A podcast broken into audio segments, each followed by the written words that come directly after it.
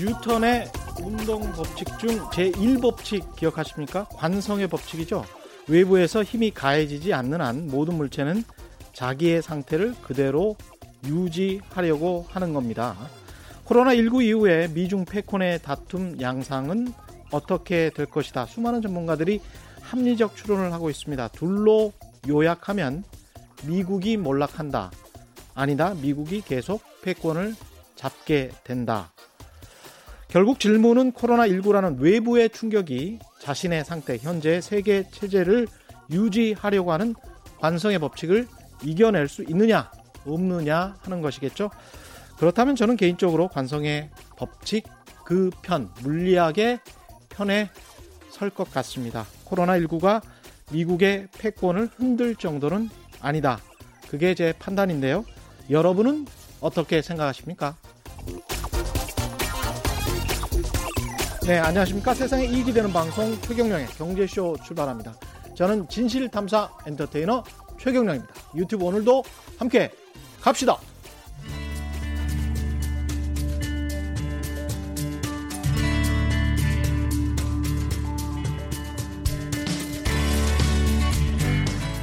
경제 방송 아무거나 들으면 큰일 납니다. 듣고 또 들어도 탈이 나지 않는 최경령의 경제쇼.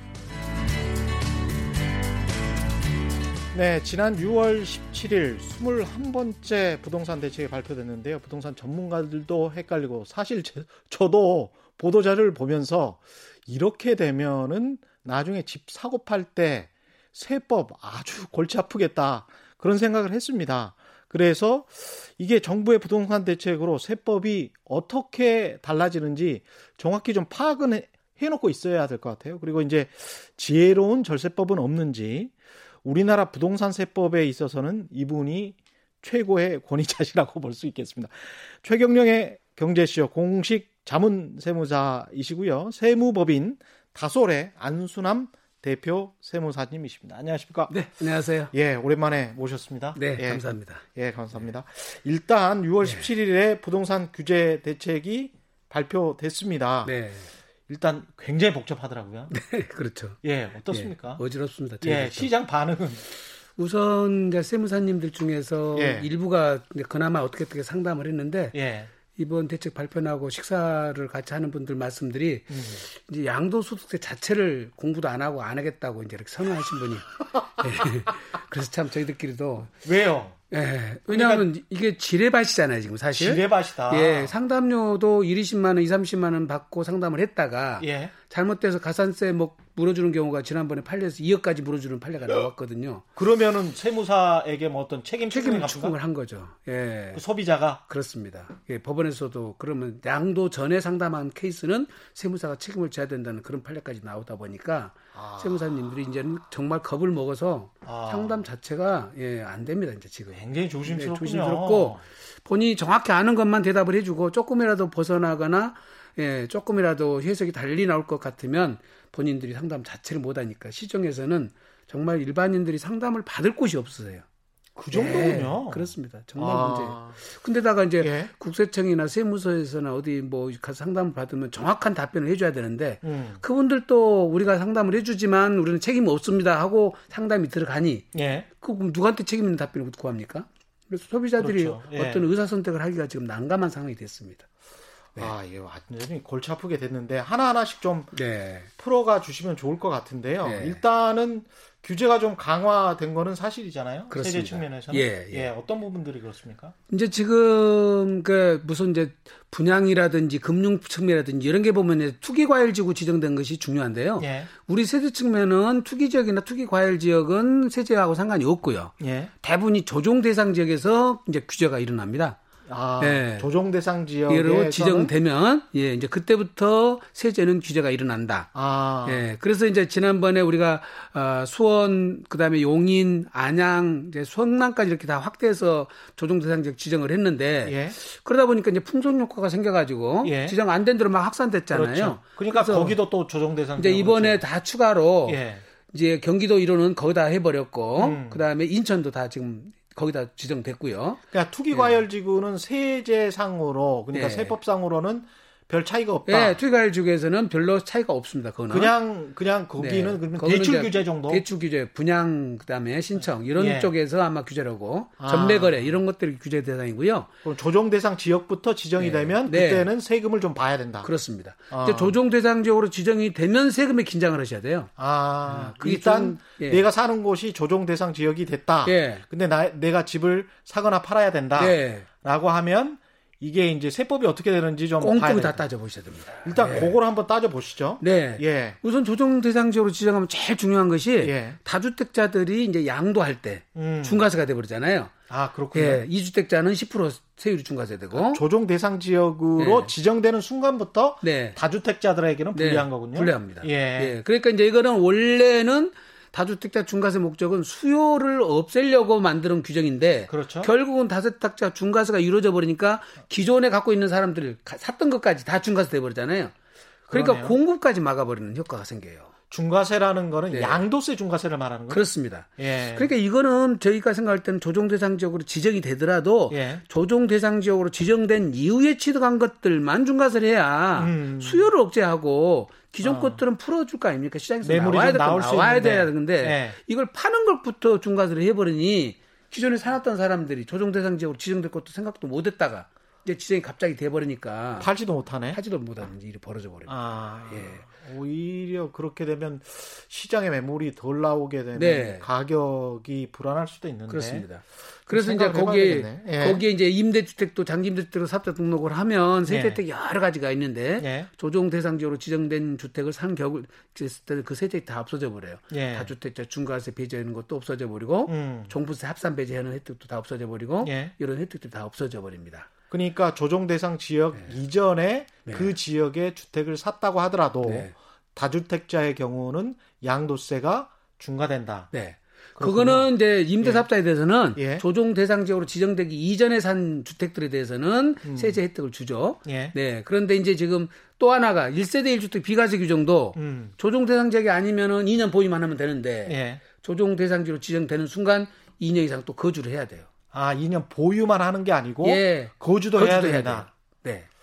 조정 대상 지역으로 지정이 되면 하여간 네. 실거주 위주로 해서 거기에서 살아야 예. 양도세 혜택을 되고 네, 본다. 그렇습니다. 이렇게 이해를 하시면 네. 되겠네요. 더군다나 보유하는 주택에 대한 종부세가 또 문제인데 예. 종합부동산세가 음. 조정 대상 지역에서 이제 2주택자부터는 중과세가 되고요. 세율이 중과세가 되고요. 예. 세부 담 상한 이제 저, 저 시장가의 공정 비율이라고 해서 공정 시장가의 비율 자체도 300%까지 올라가 버려요. 300%까지. 예, 예, 예. 전년도 이제 상한해서 예. 전년도에 부과한 세금에 음. 이제 올해 부과를 할 때 1주택자는 150%, 예. 뭐 2주택자는 200%까지 예. 이렇게 세부담 상한율이 있는데 예.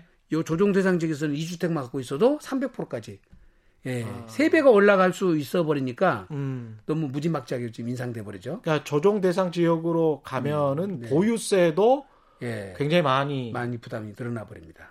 어느 정도인지 차근차근 그 뭐 예를 들어서 좀 설명을 해주시면 좋을 것 같은데요. 글쎄요, 이제 예. 세부담 자체는 저희들이 예. 저- 정확히 계산을 안 해봤지만은 음. 지금 현재 종합부동산세 같은 경우에는 첫 번째 인상 요인이 개별 주택 공시 가격이 예. 현실화되고 있거든요. 예. 옛날에는 그렇죠. 60% 내지 70%였던 것이 예. 최근은 75%까지 지금 아마 어느 지역은 80%까지 지금 육박해서 고시가 된다고 그러죠. 예. 시세가 10억이면 예. 공시 가격이 한 7억 5천이나 8억까지 간다. 8억까지 간다. 네. 예. 그게 이제 나중에 갖다 결국 과표에 영향을 미치잖아요. 그 공시 가격 곱하기 아까 말씀하신 네. 공정 공정가액 시장 비율 예. 그것이 부가 저, 저, 곱하기 되는데 예. 거기에 우리가 기본이 80%였다가 그랬었죠. 매년 5% 인상씩 해서 예. 지금 이제 올해는 90%, 내년에는 95%, 음. 2022년도는 이제 100%까지 가지 않습니까? 100%까지 간다. 예. 예. 거기다가 이제 또 2주택자, 조정대상자 2주택자는 세율이 달라요. 세율이 예, 다르다. 중과세율 적용을 또 받아요. 아. 예. 그 다음에 이제 세부담 상한율 예. 300%까지 받으니까 세부담 상한율 300%라는 게 예. 의미가 확 안, 안 나오세요? 예. 올해 내가 천만 원 냈어요. 예. 세부담 상한율이 150%다. 그럼 내년에 아무리 올려도 예. 천만에서 천오백까지 못 올린다는 거죠. 아. 전년도 대비 인상할 수 있는 한계가 있다는 그게 거죠. 1주택자는 그런데. 그렇습니다. 150%인데 예. 조정 대상 지역의 2주택자이거나 예. 전국에 세채 이상 갖고 있는 다주택자들은 음. 그게 300%까지 간다는 겁니다. 아. 그러니까 천만 원짜리가 음. 3천만 원까지 뛸 수도 있다는 거죠. 단 한 번에. 단 한 번에. 예. 거기에 어떤 그 공제 혜택이나 이런 것들 예외 네. 규정이나 이런 걸 두지 않고 그냥 예, 300%네 가지가 동시에 겹쳐버리면 세 배도 올라갈 수가 있는데요. 음. 저희들이 시뮬레이션을 해보니까 예. 우리가 8, 이제 80% 기준연도에 따져놓고 보니까 3년 전이죠. 예. 그때하고 2022년하고 따져보니까 한 4배 정도는 평균 올라가는 것 같아요. 천만 원 내던 사람이 4천만 원? 야. 1,500 내는 사람들은 한 6천만 원까지 올라간다고 보셔야 돼요. 야, 아직까지 버티시고 있는 분들이 신기하네요. 이제 이- 올해부터 심각성이 이제 나옵니다. 작년에 좀 올라가서 아 작년에 좀 많이 올랐네 정도였는데 올해는 깜짝 놀라실 거고요. 예. 내년 내후년은 심각하게 놀라시죠. 예, 진짜입니다 이거는. 예. 그러니까 보통 그러면 가령 제가 예를 한번 들어서 마포와 강남에 예. 15억짜리 아파트를 두 채 가지고 있고 예. 그 다음에 조그마한 아파트 한 6억짜리를 가지고 있다. 네. 그래서 15억 15억 해서 한 36억 원어치의 아파트를 세 채를 가지고 있다. 네. 이러면 이분들 같은 경우는 앞으로 보유세는 예. 어느 정도나 부담이? 저희들이 좀 정확히는 안 해봤지만 예. 지금 현재 상태에서 한 3천 가까이 나옵니다. 지금 현재 예. 36억 정도의 예. 재산 가액이면 네. 3천만 원 정도. 예. 근데 그게 앞으로 어느 정도나 올라갑니까? 그게 거의 두 배 정도 올라간다고 보셔야 돼요. 향후 2, 3년 뒤에. 6천만 원? 네. 아, 그럼 36억 원 정도의 아파트 세 채를 가지고 있는 분은 6천만 원 정도. 네. 이게 그게 장난 아닌데? 이제 가격 상승이 계속 있으면서 예. 지금 맞은 공시 가격도 같이 올라간다고 보고 예. 예 그렇다는 거니까요. 음. 이제 그래서 그 지금까지 저희들이 주로 이제 활용한 것이 가족 간 증여를 해서 예. 분산 소유를 했잖아요. 예. 그리고 특히 이제 그 1인 법인을 활용해서 법인들로 현물 출자해 가지고 법인 전환을 많이 시켰던 거예요. 예. 그런데 이번에 이제 그것이 다 막혀버렸잖아요. 예. 예, 법인들에 대한 음. 종부세에 대한 것이 이제 거의 폭탄 수준으로 지금 법이 개정돼 있는 상황입니다. 법인 같은 경우는 어떻습니까? 법인 보유주택. 네. 그런데 지금 말- 법인이 명점이 뭐가 예. 있었냐면 예. 법인이 주택 하나 가지고 법인 설립을 하나씩 할 수가 있어요. 그게요. 한 법인 예. 한 법인의 주택 하나 일, 주택자를다 만들 수가 있어요. 법인 아. 각각. 그러다 보니까 예. 그게 1세대 1주택자나 법인 1주택자나 똑같이 돼 버리잖아요. 법인 수가 엄청나게 그리고 늘어났겠는데. 굉장히 늘어났죠. 엄청나게 예. 늘어났죠. 예. 예, 그렇게 해서 분산 효과가 생겨 버리니까 예. 결국은 다주택자들이 다 그런 식으로 분산을 해서 종부세를 피해 왔다는 거죠. 그러니까 법인을 만들면 종합부동산세 과세 대상에서 제외됐었습니까? 제외되는 것이 아니라 예. 집을 세채 가지신 분이 예. 법인 두 개를 만들어 버려요. 아, 그럼 법인은 두 개 빠져나가죠. 아, 본인은 1세대 1주택자죠. 내게 아니고 법인, 거죠. 거다. 예. 그래서 각 법인 것이다. 예. 주주가 나는- 100%고 나는- 대표이사도 자기고 그런데 이제 개인과 분리가 돼 버리니까 아, 아주 예. 법적으로 깜찍하게 이렇게 이렇게 도망을 쳤는데 이제 뭐 이제 어떻게 예. 보면은 악용했다면 악용이지만 선용이죠. 법적으로는 그때는 하자가 없었으니까. 그렇죠. 예, 예. 그런 식으로 해서 법인으로 많이 이렇게 이제 지금 절세 플랜을 짜고 그러니까 그렇게- 1주택만 법인의 재산이 1주택만 가지고 있는 법인들이 네. 많다는 거네요. 그렇습니다. 예. 아, 그렇게 돼서 근데 이제 정부가 이번에 6.17 대책은 법인 보유주택의 종부세 공제는 다 폐지해 버렸다. 예. 그게 이제 아까 말씀드린 대로 개인 같으면 세채 갖고 있다. 예. 9억짜리가 세 채면 27억이잖아요. 예. 거기서 한 번 6억만 한 번만 빼주거든요. 예. 근데 개인을 다 분리시켜 놓으면 음. 법인마다 6억씩 빼주게 되는 거죠. 아, 그러다 보니까 6억이면 3, 6, 18, 18억이 공제가 돼 버리잖아요. 예. 그렇죠. 그러니까 이제 법인 수만큼 다 분산돼 버리면 어. 과세 효과가 이제 엄청나게 떨어져 버리죠. 그렇죠. 그래서 법인의 경우에는 아예 6억 기본 공제 해주는 자체를 없애버린 거죠. 아. 법인은 그러면은 이 저 법인을 가지고 어떤 세금을 회피하려고 하- 했던 사람들 입장에서는 네. 어떤 부담을 지게 되는 건가요? 지금 종부세율도 개인의 경우는 예. 0.6%에서 예를 들어서 3%, 음. 그다음에 0.8에서 4%까지가 최고세율인데 예. 법인의 경우는 2주택자는 이하는 3% 단일세율이에요. 이것도 예. 무조건 3%. 어. 그다음에 조정 대상 지역에서 2주택 이상 그거는 4%. 어. 그게 단일세율이니까 예. 아주 계산도 간단하죠. 예. 왜냐하면 지금 뭐 10억짜리다. 예. 그럼 6억 공제도 없잖아요. 예. 그리고 4%를 갖다 바로 계- 계산해 버리니까 4천만 원이 바로 나와 버리죠. 10억짜리나 4천만 원이죠, 종부세가.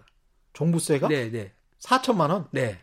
법인의 경우에는 아, 그렇군요. 예, 예. 그러면 이게 무슨 뭐 개인이 가지고 있었던 것보다 더 불리할 수도 있겠습니다. 그러면.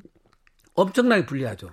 물론 이제 세부 담 상한율 같은 거 있어서 예. 당, 당장 내년부터 그렇게 과세되지는 않습니다만은 예. 장래적으로 보면은 어. 법인한테 최대 그냥 과표에 그냥 개별 공시지가 고시된 금액에 그냥 단일 세율 3%나 4% 곱해서 세금이 나오니까 어. 이거는 어마어마한 세금이죠, 사실은. 근데 그걸 국세청이 네. 아까 100% 이제 본인이 다 자기 자본으로 출자한 법인이라는 거죠. 네. 그 법인 재산은 1주택밖에 없고 네. 그러면 그걸 국세청이 다 찾아낼 수 있습니까? 이 사람의 주민등록번호와 아, 그거는 법인 법인별로 하니까요. 예. 아무 문제가 없죠. 아 그래요? 법인별로 한 채면 한 채, 법인이 갖고 있는 두 채면 두 채. 아, 그건 개인하고 합산할 필요도 없습니다. 그는. 아 개인하고 예, 합산할 예, 필요도 예. 없이 네, 네. 자동으로 다 자동으로 계산될 수 있습니다. 그건. 그냥 기본 공제를 배제를 해버리는 예, 거네요. 그렇습니다. 예, 법인별, 소유별, 예, 과세 표준별 세율 바로 구하니까 계산도 꼼짝- 아주 아주 꼼짝만. 하네. 그래서 이번에 네. 이제 법인 전환해서 대비를 하셨던 분들이 음.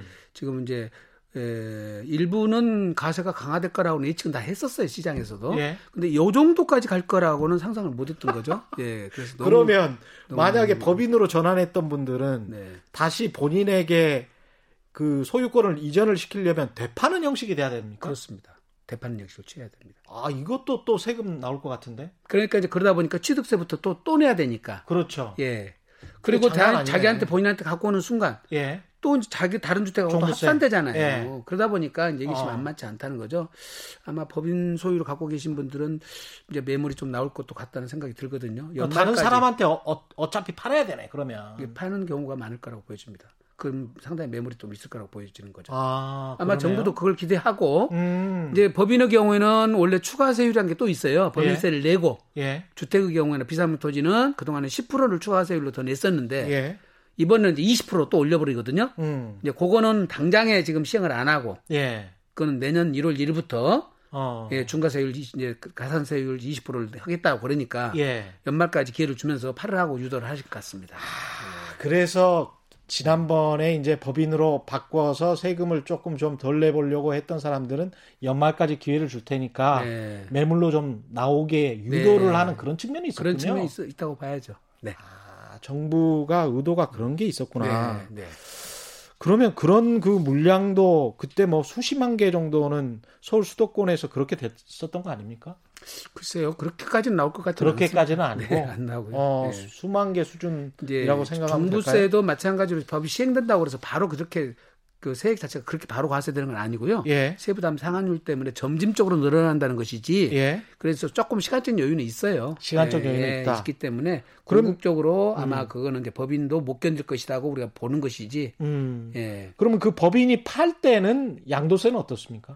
이제 법인세는 내는데 법인세가 낮아요. 일반 소득세보다. 아, 예. 2억까지는 10%, 음. 2억 초과를 부르는 20%잖아요. 예. 그러니까 이제 개인보다는 훨씬 세율이 낮죠. 그러니까 시세 차익이 예, 차익에 대해서. 예. 예. 그런데 이제 그 너무 세율이 낮으니까 어. 주택 부분에 추가 가세를 또 했던 건데 예. 10% 갖고 너무 낮다는 거죠. 그렇죠, 그렇죠. 20%에다 10% 합해봐도 30%밖에 안 되잖아요. 그렇죠. 근데 개인 같으면 법인 다때 중과세 걸리면 62%, 게다가 지방소득세까지면 68% 2. 68%까지 부과돼 버리잖아요. 그러니까 법인으로 예. 도망칠 만한 그런 요인이 됐었 그 동안에 좀. 있었습니다. 그런 예. 부분이. 예. 그래서 아는 사람들은 예. 법인을 이용한 절세 플랜을 많이 썼던 거죠. 근데 네. 그것도 인상이 됐습니까 지금? 그것도 이제 아까 말씀드린 대로 10%던 것이 20%로 10% 해놓고 게 예. 20%로. 그것도 이제 장기 임대사업자로 등록을 하면 음. 그때 중과세를 안, 하- 안 했거든요. 10% 가산세를 안 매겨서 추가 가세를 안 했는데 예. 이번에는 그것도 다 추가 가세. 예.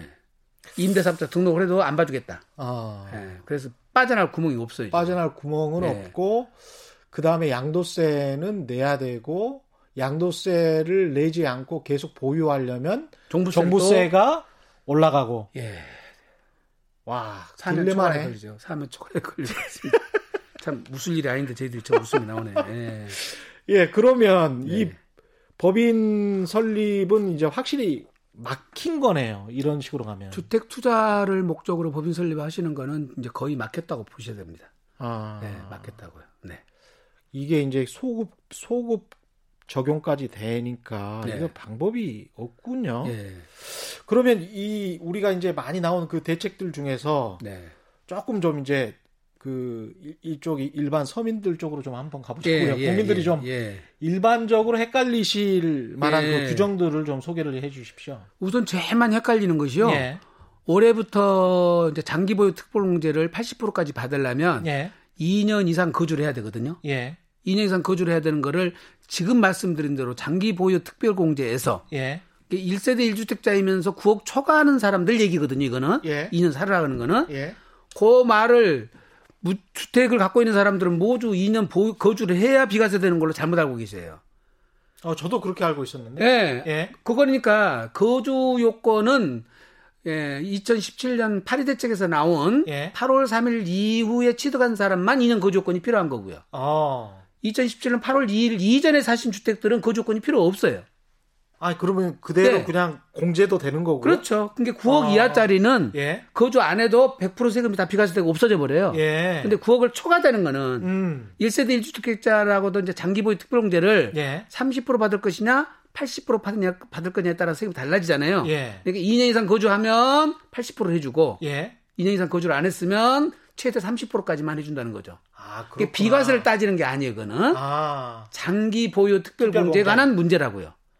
그래서 그걸 그러니까. 계속 헷갈리시더라고 일반인들이. 그러네요. 그러니까 예. 9억 원 자기 아파트가 네, 주택이 9억 원 넘지 않으면 네. 뭐 걱정할 필요가 없고. 2017년 8월 2일 이전에 사신 분들은 네. 세금 한 푼도 안 나오니까 음. 예, 2년 보유만 했으면 끝. 네. 예, 그건 거주에 요건 필요 없다는 거예요. 9억 초과라고 할지라도 네. 30% 보유만 하고 있었으면 30% 까지는 받을 수 있고. 받을 수 있고 예. 2년 거주를 하면 네, 80%까지 받을 수 있다. 그렇습니다. 장기 보유 특별공제가 늘어나는데 네. 작년하고 올해 비교하면 굉장히 세금 차이가 많이 나죠. 음. 작년에는 거주를 안 해도 네. 보유 파- 보유만 갖고도 10년 됐으면 80%까지 해줬어요. 아 그렇군요. 예, 근데 올해는 10년이 되, 면 그렇습니다. 예, 2년을 살아야 10년 이상 보유한 것도 80% 해준다는 거니까 예. 그거는 비과세 요건하고는 상관없는 것이다. 음. 예, 우리 또 경제쇼 저 그 애청자분들이 네. 가장 신경을 많이 쓰는 것 중에 하나가 이제 주택임대 사업자 네, 관련된 건데요. 예. 주택임대 사업자는 어떻습니까? 그- 지금 이제 유튜브 가서 보셔도 알겠지만은 예.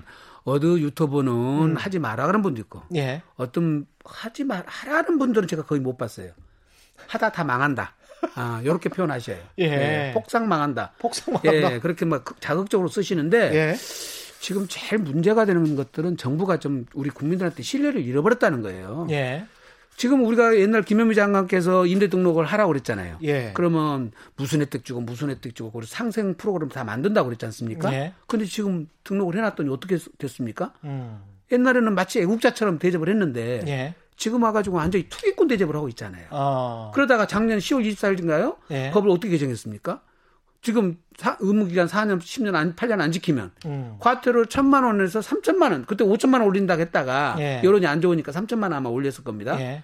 근데 그것도 등록을 이미 한 사람들한테 행위 위반한 사람들은 법률 개정 이후에 행위 위반하는 거는 3천만 원 부과하겠다는 거예요. 음. 그러니까 그 전에 등록을 다 시켜놨는데 예. 지금 5천만 원짜리 1억짜리 다가구 주택이나 도시형 생활주택이나 오피 올림 저 오피스텔이죠. 음. 등록을 해놨더니 이제 의무 기간 안 지켰더니 3천만 원씩 과태료 매겨버리니까 이게 보통 일입니까?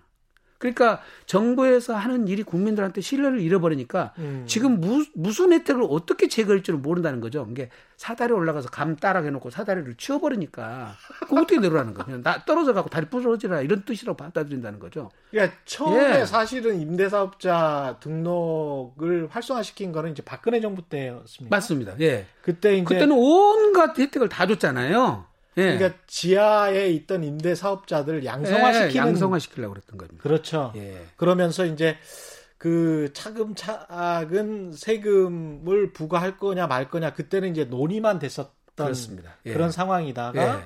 나중에 뭐 4천만 원까지는 예. 뭐 공제를 해주겠다. 예. 나중에 그게 낮아져서 뭐 2천만 원까지 이렇게 예. 차츰차츰 예. 그렇게 되는 상황인 축소를 거죠. 되면서 혜택도 축소가 됐는데 제일 중요한 거는 예. 9.13 조치 이전하고 이후가 제일 중요합니다. 주택임대사업자는. 예. 그거는 9.13 조치 이후에 취득한 주택에서는 혜택이 다 없어졌어요. 음. 아까 말씀드린 다주택 중과세 예. 그거 배제해 준 것도 없애버렸고 예. 제일 크다는 종부세 혜택 이것도 음. 없애버렸거든요. 근데 중요한 거는 9월 13일 이후에 취득한 주택만 그렇다는 거예요. 9월 13일 이후에 취득한 취득한 주택. 주택 만. 그럼 9월 13일 이전에 취득한 주택으로서 예. 임대 개시 당시 공시 가격이 6억 원 이하, 예. 지방은 3억짜리인데요. 예. 그거는 종전들 혜택을 다 줘요. 음. 그럼 그런 그 혜택은 어마어마한 혜택이잖아요. 지금 그렇죠? 더군다나 네. 지금 현재 종부세나 이 중과세 문제 때문에 예. 콜물을 앓고, 앓고, 앓고 계신 분들은 음. 지금이라도 등록을 해야 되는데 음. 이거는 등록일 기준으로 혜택을 주는 게 아니라 음. 취득일 기준으로 따진다 이거죠. 아파트 취득일 기준 그렇습니다. 주택 취득일. 예, 2018년 9월 13일 이전에 음. 입주권, 분양권, 계약을 체결하는 것들은 예. 종전 혜택을 다 준다. 어. 따라서 지금이라도 해야죠. 그게 근데 공시 가격 6억이어야 돼. 이해해야 됩니다. 그런데 이제 그때든 공시 가격 6억은 이해한데 예. 지금 등록을 하려고 보니까 6억 넘어가 버렸어. 그럼 혜택을 안 주는 거예요. 아, 그렇구나. 그러니까 이게 전반적으로 과열이 되고 조정 대상 지역에 지정되고 이런 분위기하고 연결이 되네요. 연결이 그러니까 되죠. 서울 그때, 수도권에서 아파트 가격이 너무 올라가니까 네. 줬던 혜택을 다시 이제 뺏는 그런 그것이. 이제 보니까 임대사업자로 해가지고 예. 투기 수요가 다 글로 몰려버리는 거거든요. 예. 예. 그러다 보니까 아 이거는 임대주택 때문에 투기 수요가 또 늘어나 버렸구나. 아. 그래서 그거를 막았는데 예. 사실은 그거는 치, 저 8.2 대책 때 막았어야 맞죠. 음. 그때 이미 조정 대상 지역은 막았어야 되는데 한 타임 놓쳤죠 사실은. 예. 예, 놓쳤는데 어쨌거나 지금 국민주택 규모 이하인 주택에 대해서는 마찬가지로 9.13 조치 이전 거는 예. 가액에 상관없이 예. 무조건 또 장기보유 특별공제를 10년 동안에 70%까지 해줬어요. 어. 그러니까 이게 어마어마한 혜택이잖아요. 예. 강남 같은 경우는 20억짜리 아파트가 음. 이 혜택을 받게 된 거예요. 그러니까 이제 난리가 났죠. 그건 말이 안. 서민주택에다가 예. 해주라고 했는데 예. 무슨 20억짜리에다가 그런 혜택을 그렇지. 주냐. 예. 그래서 이제 가입 기준이 도입된 거죠. 아. 그때 이제 9.23 조치 때사. 예. 그래서 6억을 초과하는 주택은 이제 안 해줘요. 음. 그것도 마찬가지예요. 9월 13일 이전에 취득한 거는 종종 규정대로 예. 면적만 따지고 가액은 안 따진다. 예. 그거는 6억 넘었, 넘었더라 하더라도 지금도 임대 등록을 하면 음. 예. 그 70%까지 혜택을 받으니 어. 엄청난 혜택인데 어.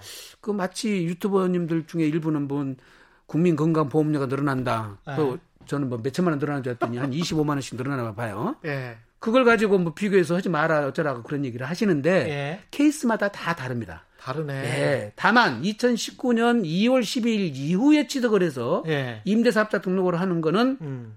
폭삭 망하는 일이에요. 그러니까 정부 입장에서는 법적 안정성도 해치고 싶지 않고 네. 그 전에 이제 임대 사업자 등록을 한 사람들에 대해서 네. 취득을 했으니까 네. 하지만 그렇다고 이제 투기 수요나 어떤 집가 망등을 예. 바라보고만 있을 수도 없고 그래서 예. 거기에서 이제 적정하게 조율을 한 게 이렇게 나타난 거네. 예. 이제 일반인의 예. 시각은 뭐냐면 예. 기왕에 혜택을 줬던 사람들까지 그걸 뺏어버릴지 않겠냐는 걱정을 하시는데요. 예. 그거는 위헌 소지가 있어요. 말도 안 되는 맞아요. 겁니다. 예, 이미 혜택을 줬는데 예. 그걸 뺏어버린다. 그런 게까지는 막가지는 않을 것 같은데요. 그래 국토부도 그런 어떤 법률적인 안정성이랄지 위헌 소지랄지. 그런 예. 것들 때문에 예. 그거까지는 이미 기존 정부에서 줬던 것들은 네. 뺏기가 좀 힘들죠. 그거는 혜택을 준 거를 축소를 시- 그거는 시킬 수는 없죠. 예. 그럼 그런 측면에서 봤을 때는 취득일 기준으로 그 이전에 했던 네. 사람들은 네. 임대 사업자 등록을 하는 게 본인들에게는 유리하겠습니다. 그렇습니다. 그래서 반드시 예. 본인 주택의 면적과 가액을 따지시고 예. 그 지역이 어디 있는 걸 따져서 전문가한테 가셔가지고 어. 이게 지금 이게 임대 사업자 등록을 하는 게 좋을지 안 하는 게 좋을지를 반드시 알아보셔야 되고요. 음. 주의하는 것은 또 그 준공공 임대주택이라는 것이 2013년부터 생겼어요. 그게요. 예. 그러다 보니까 그 이전에 임대 등록한 분들은 모두 5년짜리밖에 없었어요. 예. 근데 이 5년짜리는 세제 혜택이 별로 없습니다. 음. 10년을 해도 세제 혜택이 없어요. 예.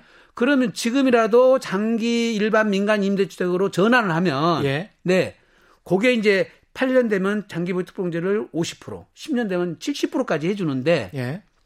그거를 지금이라도 단기를 장기로 바꿔놓으라는 거죠. 음. 그러면 음. 기왕에 지나간 거, 음. 작년까지는 지나간 것의 2분의 1, 예. 최대 5년까지는 예. 이 장기 일반 임대로 인정을 해줘요. 음. 올해부터는 4년까지는 해주고, 예. 다 해- 100%다 해주고, 이렇게 해서 만약에 10년 동안 있었다 그러면 5년을 인정받고 들어가는 거예요. 예. 앞으로 5년 반 더 갖고 있으면 예. 장기 보유 특별공제를 70%까지 받을 수 있으니까 예. 지금이라도 구청하고 세무서에 가서 장기 일반 민간 임대주택으로 바꾸시라는 겁니다. 그걸 대부분 지금 안 바꿔놓고 그냥 갖고 계세요. 예. 근데 12년 지난 분도 오셔요 보니까. 음. 그럼 그 12년 지나도 그거는 장기 보유 특별공제 10%만 추가를 해주지 세제 혜택이 크게 없습니다. 오늘 프로는 어떻게 보면 공인중개사분들도 많이 들으셔야 될 것 같아요. 네, 이건 정말 국민들이 꼭 알아주셔야 네. 되는데 저희 사무실에 오셔가지고 그냥 5년 동안 7년 동안 그냥 막 그냥 그냥 세월을 보내버리셨어요. 아. 예, 이거 전환만 시켜놨어도 음. 어마어마한 세제 받, 세제 혜택을 받을 수가 있었는데. 그렇죠. 예. 공인중개사분들은 이런 사실을 잘 모르시니까 네. 또 말씀을 못 해줄 수도 있을 것 네. 같고 그런데 네.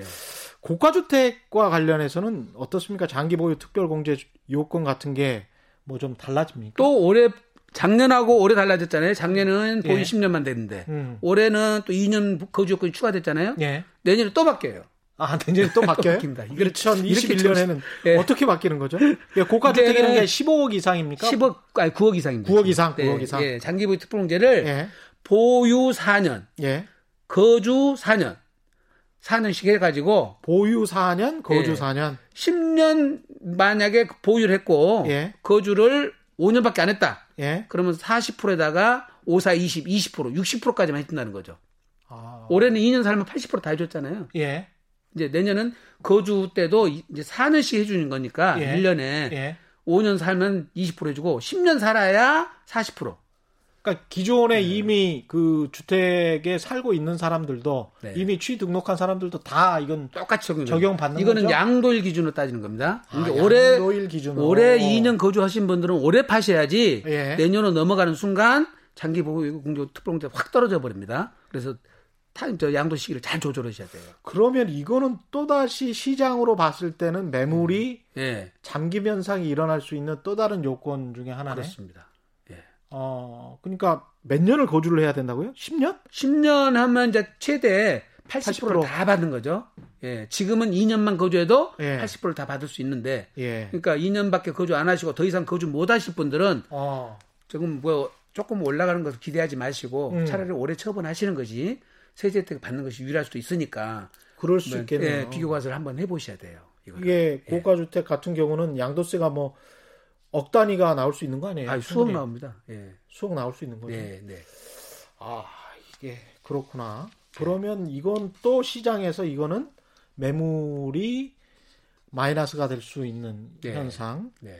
이것저것 한번 시장이랑 생각을 좀 많이 해보셔야 될 것 같아요. 이 세제가 어떻게 부동산 시장에 영향을 미칠 수 있는지 네. 매물이랄지 매도 물량 뭐 이런 것들을 곰곰이 좀 생각을 하면서 들으시는 것도 좋을 것 같습니다. 근데 이게 지금 부동산 문제를 푸는 것은 개인적으로 푸는 것은 난수표 푸는 거랑 같아서 난수표네. 예, 전문가들 찾아가셔 가지고 음. 개인적 사례 가지고 개별적 상담을 다 받으셔야지 예. 일률적으로 대답해 드릴 수가 없어요. 그다음에 이제 다 다릅니다. 내 세금도 내 세금이지만 예. 시장의 동향 네. 앞으로 뭐 오를 거냐 오른다면 네. 얼마나 오를 거냐 네. 내린다면 얼마나 내릴 거냐 네. 이것도 좀 판단을 해야 될 거 아니에요? 그렇습니다. 그래서 네. 보유를 계속 간다면 음. 내가 종부세를 감당할 수가 있는지 예. 만약에 내가 시간적인 여유가 1년, 2년 비과세를 내가 받아야 된다면 2년 안에 팔아야 되거든요. 그렇죠. 근데 2년 안에 못 팔아버리면 비과세가 안 돼버리면 세금이 중과세가 전환되는 순간 예. 6천만 원 낼 세금이 4억으로 늘어나 버려요. 아, 6천만 예. 그런 어마어마한 세금 차이가 나버립니다. 아, 그렇군요. 예. 그렇기 때문에 이거는 간다는 일이 아닙니다. 예. 그냥 내가 버텨서 될 일이 아니고 예. 예, 그 세금 변화 내용을 충분히 다 사전에 시뮬레이션을 돌려보시고 예. 예, 전문가한테 상담 받고 의사결정을 하셔야지 안 그러면 요즘은 가진 것이 고통이에요. 예. 그러니까 진정으로 내가 이 주택에 실거주해서 고가주택이라면 네. 9억 원 이상의 근데 어, 서울 같은 경우는 고가주택이 꽤 많이 있기 때문에 많습니다. 예. 네. 9억 원 이상의 고가주택이라면 내가 10년 이상 살 것이다. 예. 이, 이 어떤 확신이 있어야 되네요. 그리고 이제 내가 1주택자 되니까 예. 다른 주택을 지금 처분을 미리서 정리를 해야 되지 않습니까? 1주택자로 예, 10년 이면서 이상 10년 이제 똑똑한 에이스 하나 하나만 갖고 가면 그렇다는 겁니다. 아, 이게 아주 재밌네요. 저는 들으면서 상당히 많은 상상력이 발휘가 되는데. 그래서 지금 그 예. 처분 순서를 잘못 바꿔버리거나 예. 또는 임대사업자 등록 순서를 바꿔가지고 세금 절세나 또는 그 과세 사- 사례가 너무 차이가 나니까요. 음. 예. 이거는 정말 전문 분야에 계신 분들하고 사- 꼼꼼히 상담을 받으셔야지 예. 감각적으로 하셨다가는 큰 에러가 나버립니다. 큰 에러가 나요. 과거에 생각했던 예. 대로 하면은 안 전혀. 전혀. 아까 종부세는 엄청나게 높아질 것이다라는 예. 말씀은 하셨고 예. 다주택자 같은 경우에 10년 이상 보유한 주택을 네. 올해 6월 말까지 이제 양도하면 중과세 배제를 예, 했었죠. 예, 예. 그게 계약 기준입니까? 등기 기준입니까? 그거는. 원래 양도라는 개념은 예. 잔금일과 등기 접수일 중 빠른 날이에요. 아, 잔금일과 등기 접수일, 등기 중- 접수일 중 빠른 날. 근데 잔금은 7월 달에 받기로 했는데 예. 등기는 만약에 6월 달 했다. 예. 6월 말까지 했다. 예. 그러면 양도 시기가 6월 말로 되는 거죠. 예. 계약 기준은 아니고 예. 등기 기준도 아니다. 잔금이가 오늘이 6월 29일이니까 예. 오늘이라도 잔금을 치르면 예. 되는 거네요. 되는데 음. 잔금 오늘 계약했는데 오늘 잔금 치를 수는 없을 거 아닙니까? 예. 그러니까 오늘 등기를 넘겨주고 예. 잔금은 다음에 받아도 되는데 예. 아니면 돈이 있다면 그냥 잔금까지. 잔금 다 치러보자고요. 근데 이제 이거는 예. 또 등기를 먼저 넘기면 불안하잖아요. 예. 대부분 이 반대 등기를 해서 과등기를 잡아놓습니다. 음. 근저당 설정을 하거나 예. 전세권 설정을 해서 예. 소유권 이전 등기를 먼저 해버리는 분들이 계시는데 그것도 예. 가능해요 지금. 아. 오늘 계약을 하고 예. 예, 내일 등기를 넘겨주고 예. 잔금은 7월달에 8월달에 받되 내가 가등기를 쳐놓는 거죠. 그렇구나. 예, 예. 그거는 편법이 아닙니다. 아, 우리가 적법하게 세법상 인정되는 거예요. 내 재산도 네. 안전하게 보호하면서 그렇습니다. 예, 세금도 약간 절세를 할 수 있다. 시간적인 여유가 없으니까 예. 예. 이제 그런 것도 좀 고려를 하실 필요가 있겠죠. 네. 지난번에 나오셔서 한번 이런 말씀하셨어요. 다가구 주택을 네. 불법으로 용도 변경해서 그것만 가지고 있는 할아버지 할머니들 같은 경우에 예. 그냥 옥탑방 같은 거 만들어 가지고 맞습니다. 했다가 예. 양도했을 때 세금 폭탄 맞았다. 지난번에 서울지방국세청 앞에서 예. 예, 지금 그 시위하고 한 2, 30명이 시위하고 난리가 났었어요. 그런 할아버지 예. 할머니들이 예. 이제 잘 그게- 세법을 모르시는 분들. 그게 이제 원래 세법은 다가구 예. 주택을 음. 그걸 공동주택으로 취급하거든요. 예. 그래서 가구당으로 파- 평가해서 고급주택도 빼주는 거고 예. 부가세도 제외시켜주는 거고 예. 이러는데 1세대 1주택을 판정할 때는 이걸 공동주택으로 취급하니까 어. 그 중에 하나만 비과세해주고 나머지는 과세가 되니까 불리해지잖아요. 그렇죠. 그래서 다가구 주택을 좀 그런 불리한 점을 막아주려고 특례를 따로 만들었어요. 예. 일괄로 한꺼번에 팔면 한꺼번에 예. 그걸 단독주택으로 전체를 비과세 해줄게. 그렇죠. 이게 네. 대신- 원래 또 네. 서민들용 많이 용이니까 예. 그렇습니다. 그 예. 대신 조건이 세 가지 있다. 음. 층수를 3계층으로 지켜라. 예. 그다음에 20가구 이하로 지어라. 아. 그다음에 전체 면적은 200평을 넘어가면 안 된다. 아, 그런 이 세 가지 있었군요. 요건을 지켜, 저, 지켜야 예. 되는데 예. 다가구 주택들이 임대가 안 나가니까 예. 불법을 많이 저질러요. 음. 예, 그러다 보니까 이제 근생으로 지어놓은 1층을 예. 다시 다가구로 만들어 버리니까 아. 2, 3, 4층이 다가구였던 것이 예. 1, 2, 3, 4층이 되니까 층수를 위반했잖아요. 음. 그다음에 옥탑방 같은 경우도 옥탑은 이제 물탱크거나 공간으로 활용해야 되는데 예. 그걸 갖다 주방 저 주택으로 꾸며놔 버리니까 예. 그것도 한 개 층이 들어가 버린 거예요. 음. 그게 층수 위반이 걸려 버리잖아요. 예. 그러면 그걸 공동주택으로 봐서 하나만 비과세를 해주고 음. 예를 들어서 16가구다 그러면 한 가구는 비과세 해주고 15가구는 세금을 내는데 예. 그게 서울에 있는 집이에요. 그럼 조정 대상 지역이 되잖아요. 예. 다주택자 중과세 규정이 열려가지고 68.2% 세금 맞아버리니까 음. 완전 세금 폭탄이 떨어져 버리죠. 예. 이런 거는 진짜 정말 잘 알아야 될 것 같고요. 예. 내년부터 달라지는 세법은 예. 좀 이야기를 좀 해주시면 좋을 것 같습니다. 아, 지금 내년부터 달라진 세법 중에서 가장 지금 아킬레스건이 예.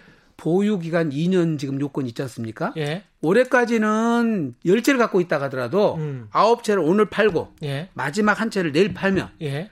그한 채를 취득일로부터 양도일까지 2년만 넘었으면 비과세를 해줘요. 아, 그래요? 예, 지금은. 예. 근데 내년부터는 음. 아홉 채를 열채 갖고 있다가 아홉 채를 팔고 예. 한채 갖고 있는 주택을 2년 이상 갖고 있거나 거주를 해야만 아. 비과세를 주는 거예요. 그렇군요. 예. 근데 이게 일반 국민들이 거의 잘 모르셔요, 지금. 음. 취급하시는 분들 잘 모르시고. 예. 그러면 이제 올해 지금 한 채를 팔아서 세금을 냈어요. 예. 그럼 내년에 팔면은 비과세가 안 되잖아요. 2년이 안 됐으니까. 예. 2년 기다렸다가 팔아야 비과세가 되는데 음. 요거 요거 안 지켜갖고 세금 폭탄 맞는 분이 너무 많을 것 같아요. 정말로 이거 저희들도 전문가들도. 조심할 정도가 아니라 예. 일반 국민들이 모르고 계시니까 예. 그리고 이걸 취급하시는 중개사 분들이 정말 알아야 되는데 이걸 알려주셔야 되거든요. 예. 근데 물어, 물어보지, 물어보지도 않잖아요. 너무 지금 큰일이에요. 지금 이거는. 그러면 정부에서- 만약에 이제 2주택자입니다. 네. 올해 12월 뭐 18일 날한 네. 채를 양도를 했어요. 네. 그리고 어 2021년 12월 18일 날 이후에 양도를 예. 해야 예. 그래야 비과세 아니 올해 했다면은 예. 2021년도 안 돼. 2022년도에 팔아야 돼. 2022년에 예, 2년을 지나야 되니까. 2년을 지나야. 음, 그렇게 되는 거구나. 이게 심각한 일이에요. 예. 심각한 일. 한 채를 팔았다면 2년이 지나야. 예, 두채 예. 갖고 있다가 한 채를 세금을 내고 음.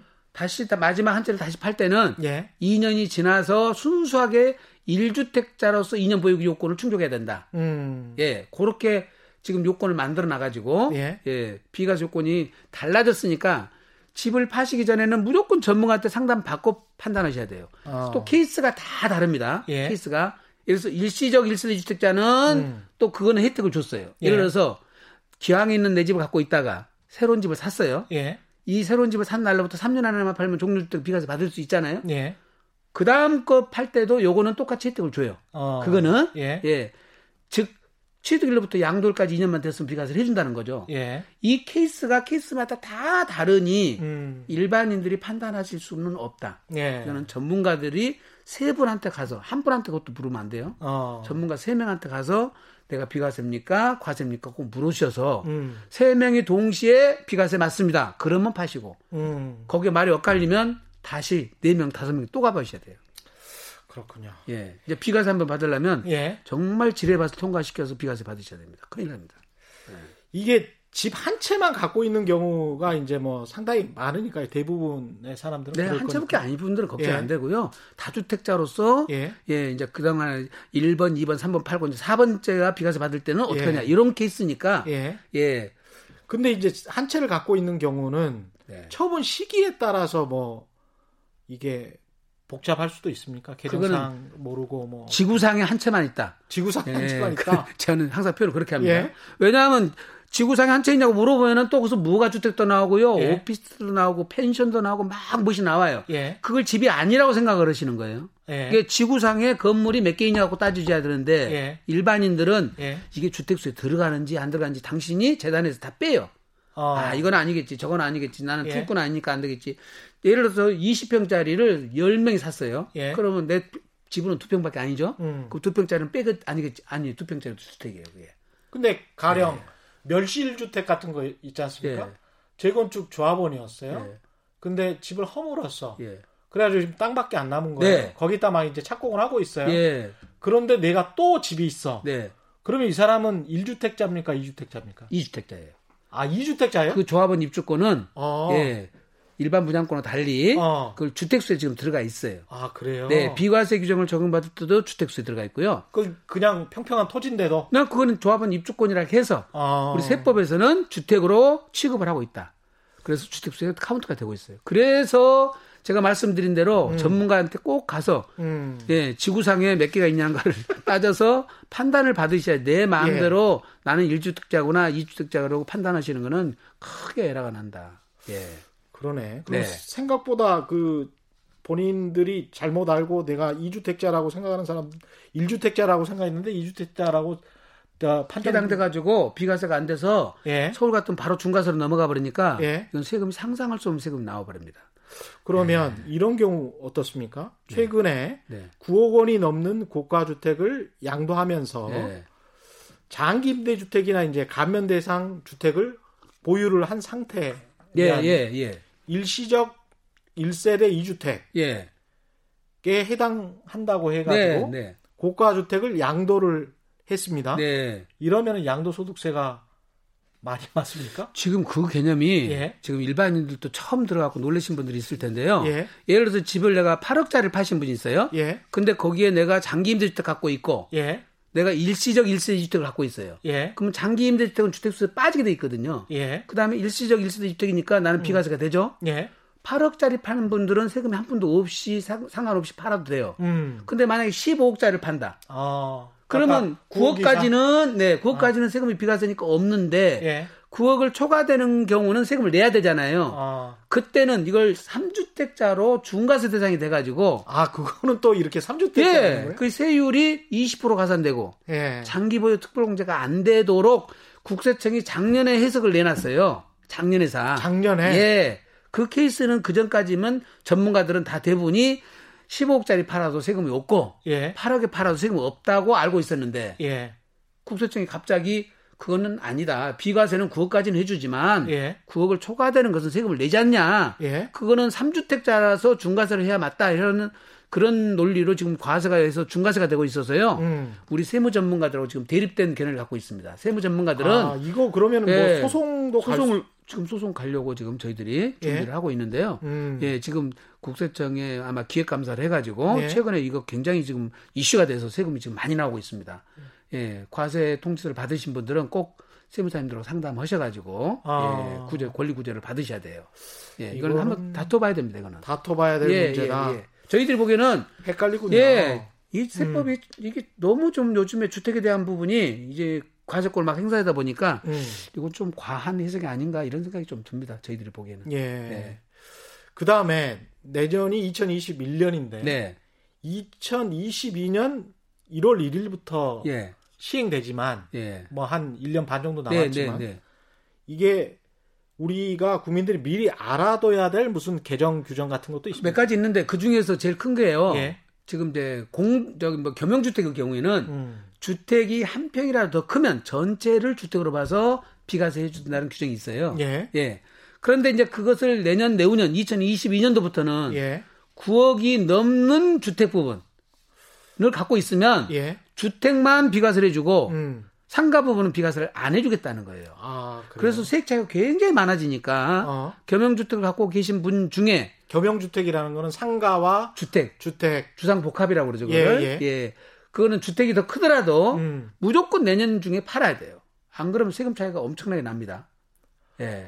그래서 아, 내년- 개정된 세법이 언제 시행되는 것도 알아야 되고 뭐가 개정되어 있는 것도 알아야 되고 내하고 이해관계가 엇갈려 있는 것들은 같은 음. 것들은 미리미리 검토를 받으셔야 돼요. 그러니까 내년 중에는 네. 꼭 팔아야 되는 게 그러면 근린 생활 겸용 주택이라는 게 네. 근린 생활 시설 말씀하시는 거죠? 근린 생활 시설하고 이제 상가주택 보통 같은 예, 거? 예, 1, 예. 2층은 상가, 예. 예. 3, 4층은 5층은 주택 이런 어. 것들이죠. 근데 주택이 더 커. 어. 이게 지금 까지는 50억에 팔아도 예. 전체를 주택으로 다 봐서 비과세를 해준다는 거죠. 예. 이제 9억은 비과세, 9억 초과분은 일부 내겠지만, 음. 근데 2022년도부터는 음. 9억이 넘어갔으니까 예. 주택 부분만 비과세를 해주고 상가 부분은 전부 과세하겠다. 예. 아, 그러면 내년에 그런 쪽은 또 매물이 꽤 나올 수 있겠다. 그렇습니다. 예. 예. 아까 또 매물이 꽤 나올 수 있는 부분들이 뭐였었죠? 아까 이제 법인 같은 경우에 법인 같은 예, 경우에. 예, 올해 안에 내다 팔아야지 된다. 음. 예. 그리고 또 이제 내년 내후년에 또 시행되는 것 중에 이제 주택의 부수토지가 있는데요. 예. 주택의 부수토지는 도시 지역에서는 정착 면적의 다섯 배까지 주택 부수토지, 비과세 부수토지. 해주는 범위가. 예. 그러니까 50평짜리 주택이 안 깔고 안 있다. 예. 그럼 다섯 배면 250평까지 비과세 해준다는 거죠. 예. 예. 그런데 이제 수도권에서 주거 지역, 상업지역, 공업지역 안에 있는 예. 주택은 그 다섯 배를 세 배로 줄이겠다는 거예요. 그러니까 정원이 너무 크면 안 된다 그 말이군요. 그렇습니다. 어. 그런데 자연 녹지에서 예. 어차피 집을 질 때는 예를 들어서 20%밖에 못 짓게 돼 있거든요. 예를 들어서. 그렇죠. 예. 예. 그런데 이제 그런 것을 지금 이렇게 제한을 해버리면 예. 사실 좀 문제가 있죠.